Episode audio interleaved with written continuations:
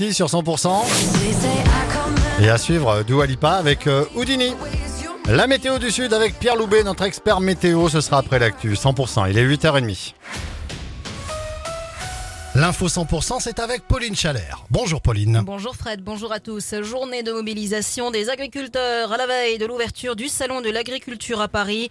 Euh, ce matin, vers 6h30, une cinquantaine de tracteurs sont arrivés sur le périph' parisien depuis l'autoroute. Ils se dirigent vers la porte de Saint-Cloud, ce qui entraîne d'importants ralentissements. Euh, Dans les Hautes-Pyrénées, des agriculteurs ont pris pour cible dans la nuit de mercredi à jeudi les services de l'État à Tarbes, préfecture, DDT, MSA ou encore Crédit Agricole, ainsi que certains bâtiments publics à Lannemezan. En Béarn, des radars ont été recouverts de pneus sur la départementale 945 à Mazérolles. Et à l'occasion de l'ouverture du Salon de l'agriculture demain à Paris, Emmanuel Macron tiendra un grand débat avec l'ensemble des acteurs du monde agricole.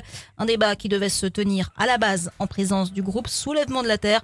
Mais face au refus de la FNSEA, le chef de l'État a finalement annoncé que le débat se fera sans le groupuscule. La suite du journal, Pauline Chalère. Avec l'affaire du drame de Villambitz qui reviendra à nouveau devant la justice. Pour rappel, une fillette de deux ans est morte noyée en août dernier après être tombée dans une rivière en marge de la fête du village. Si le maire de Villambitz et le président du comité des fêtes ont été condamnés euh, par euh, le tribunal de Tarbes à de la prison avec sursis et à une lourde amende. La maman, elle, a été relaxée. Elle était pourtant alcoolisée et droguée au moment du drame.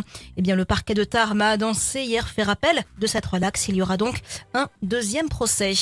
La fin des alertes oranges pour euh, vents violents. Elles ont été levées hier soir dans les Pyrénées-Atlantiques et dans les Hautes-Pyrénées. On a relevé de fortes rafales de vent de 122 km par heure à Haussin, euh, 105 du, côté de Pau. De nombreux arbres tombés sur la chaussée à Trébons ou encore dans le secteur de Cap-Verne. À Tarbes, un périmètre de sécurité a été mis en place euh, aux abords d'un bâtiment du quartier de l'Arsenal où des tuiles sont tombées d'un toit, heureusement sans faire de blessés. Hier soir, 360 foyers étaient toujours privés d'électricité en Béarn. Et puis à Lourdes, la mairie a décidé d'interdire l'accès aux zones boisées par précaution jusqu'au 27 février. L'association Vesna 64 organise demain une marche pour l'Ukraine, en guerre contre la Russie depuis deux ans maintenant. Le départ sera donné dès 15h30 depuis le parc Beaumont. Et dès ce soir, la mairie de Pau sera éclairée pour l'occasion en jaune et bleu, couleur du drapeau ukrainien.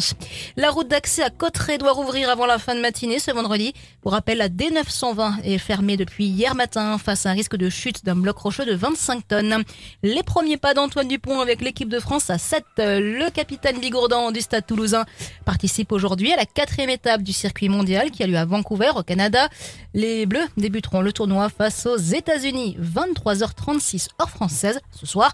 Alors Antoine Dupont sera-t-il aussi fort à 7 qu'à 15 pour Nicolas Martin ancien du Stade toulousain et ancien international à 7, ça ne fait aucun doute. Il a, je dirais, des qualités physiques indéniables pour jouer à 7. Hein. Il a la puissance, il va très très vite, il a des appuis. Donc je pense franchement qu'il faut un moment d'adaptation quand même par rapport au placement. Tactique, la placement tactique. tactique, technique, défensif également, que ce n'est pas du tout pareil.